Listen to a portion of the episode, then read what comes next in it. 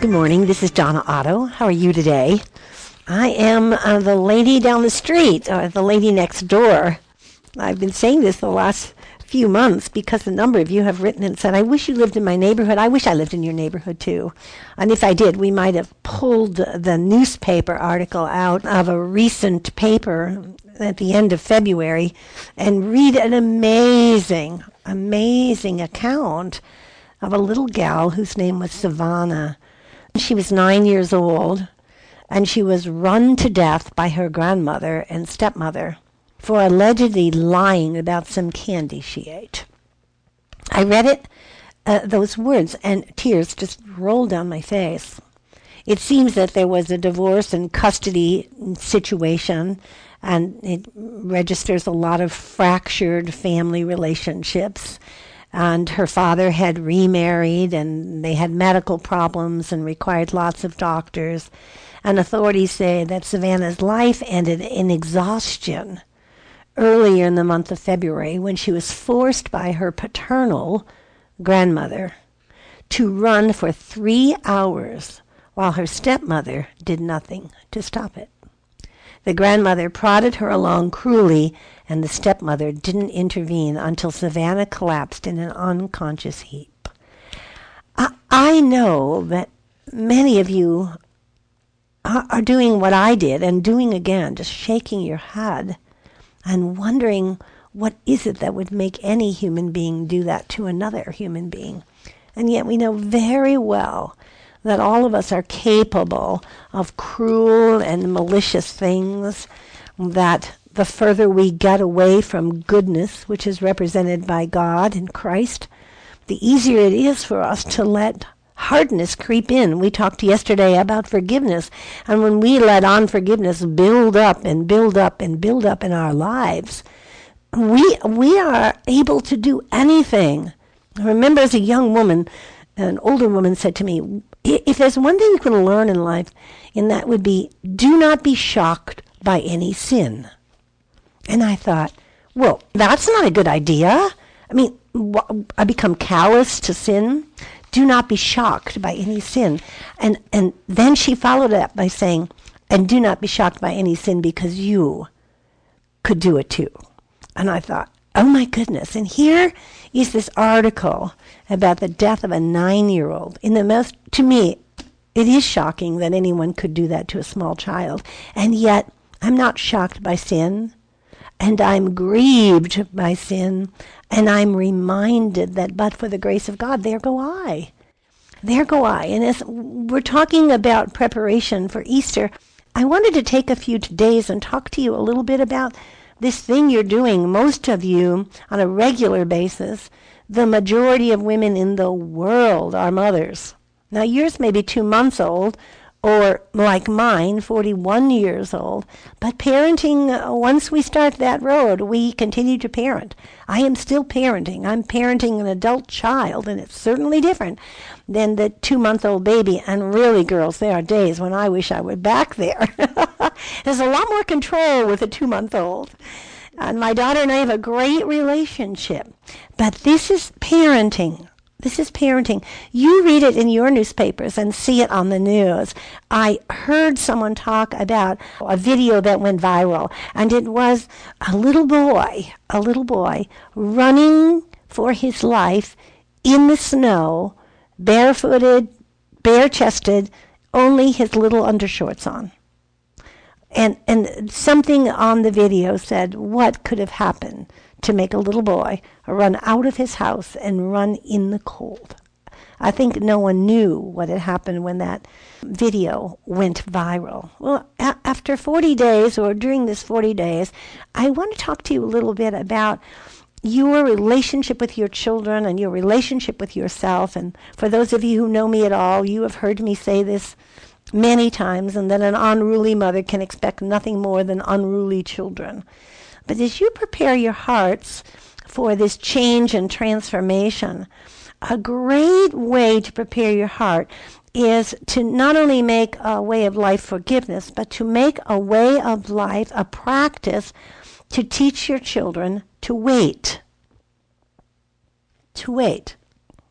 I, am absolutely amazed at how many places I see and hear now that I've been thinking about this word wait. Someone saying to me, if you do this, it will be faster. Well, many years ago, I wrote a book called The Secrets to Getting More Done in Less Time. It's been in print now for about 28 years. But the concept of getting more done in less time is the concept of preparation and organization. And I would be the last one to say that that wasn't important. It is important. Being prepared, being organized, finding order is important. It's not about doing it faster so you can do more. It's about doing it in an organized and prepared way so that you can have an opportunity to do the things that God has called you to do. When do you find yourself thumping your foot? Now, in our family, there's a standing joke that Donna has a line impairment. It is it is hysterical. I wish over the years that I had kept track of it because I, I I get in whatever line it is wherever it is. It's a short two-person line at a department store. It's a long line in the grocery store. It doesn't matter whatever line I get in, there's trouble in River City. Uh, they don't have the check account. The card doesn't work. I remember so clearly one of them. I was at a grocery store, and it was one of those if you bought enough groceries, you got a free piece of pottery or something. I don't even remember what it was. And this woman had three or four items. That's all she had on her little turntable. I pulled right in. I loaded my groceries, and suddenly she whips out this certificate. The certificate was now post dated. It was too late. She had all her. It, what ensued was an eruption because she wanted her free pottery. And I am standing behind her thinking, line impairment, line impairment. Well, it's kind of a family joke, but let me tell you, it kind of isn't a family joke because it, it is funny that I seem to pick the wrong lines. But not long ago, some years ago, a few years ago, I had this whole thing come over me and I got in line and I've gotten to making a joke about it with the person in front of me. Like, my family says I have a line impairment. How's your order going? Or something like that. People laugh. Line impairment's kind of a funny word. But I realized that I'm not very patient when it comes to lines. Now, there's an old philosophy that says the shorter the distance to completion, the greater your anxiety. You go to get a ticket for your favorite ball game, and there are 40 people in front of you because it's the favorite ball game of everybody in town, and you're number 40, and you're talking and joking with the people who are 39 and 38 and 41, and then you move up to 25, and now you're becoming best friends, and you keep talking, and then you move up to 15, and you're still chattering away or looking at your iPhone, and then you get to number three and now you can hear the transaction and you start to thump your foot and you start saying, Come on, quit talking to the lady.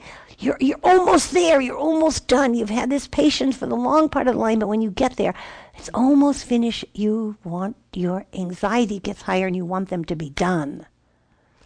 Well, what, is, what does the scripture say to us? Wait on the Lord. Wait on the Lord. Be still and know that I am God.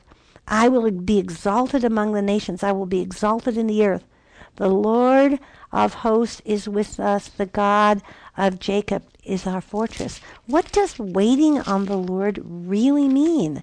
What does waiting for Him to ex- to tell you what is next? This is about being still and waiting patiently for Him, fretting not ourselves over the man who carries out evil devices. This is a woman who's named in this article, and I'm choosing not to name her, only to name her sweet granddaughter. I I have no idea what's going on inside her head and heart as a grandmother. I'm guessing she's in jail somewhere, somewhere in in Alabama or wherever she lives, and I'm guessing that I'm praying that she's dreadfully sorry that she was a part of this. You know, we all need to grant ourselves patience. We need to wait on the work of God. But we also need to be patient before our children in such a way that they understand that getting it faster on the computer is not all there is. That being the first in line at the grocery store is not all there is. That God will give us what we need when we need it. That He is sovereign. That He is in control. I am uh, one of those people who looks ahead. You know, there are two kinds of people in the world, three really. Um, the best kind are those who live in the now. They live for the immediacy of the day. They are waiting patiently, and today is what they've been waiting for. The next minute is what they've been waiting for, and they are enthusiastic about it. And then there are the people who live in the past and often have regret. And then there are the people like me who live in the future. And living in the future robs me of today, robs me of today, because I'm not able to concentrate on what's going on right now as I sit here in this studio talking to all of you around the world, literally, about this subject of patience. Oh Lord, give me patience not to be wasting this minute that you have given me with thoughts about the future. Do I still think I should prepare? Yes. Do I find order? Yes. But wait patiently on the Lord. Be still before the Lord and wait patiently for him. Psalm 37, verse 7. And as you do that, you will see what waiting looks like for your children. Tomorrow, I want to continue this conversation about waiting and talk to you about a brand new book out called Bringing Up Bebe. And if you uh, watch the news at all, you've seen recent interviews with Pamela Druckerman and her thoughts about waiting and waiting in our children. This is Donna Otto. We are moving toward Easter. We have provided for you many resources. If you will go to our website, you will see all sorts of practical resources to continue this celebration of Easter. Thank you for your notes and letters and comments. Please write us and let us know how these shows are encouraging you or other subjects you'd like to talk about. Remember the common begin and the uncommon finish. Go out and make it a very uncommon day.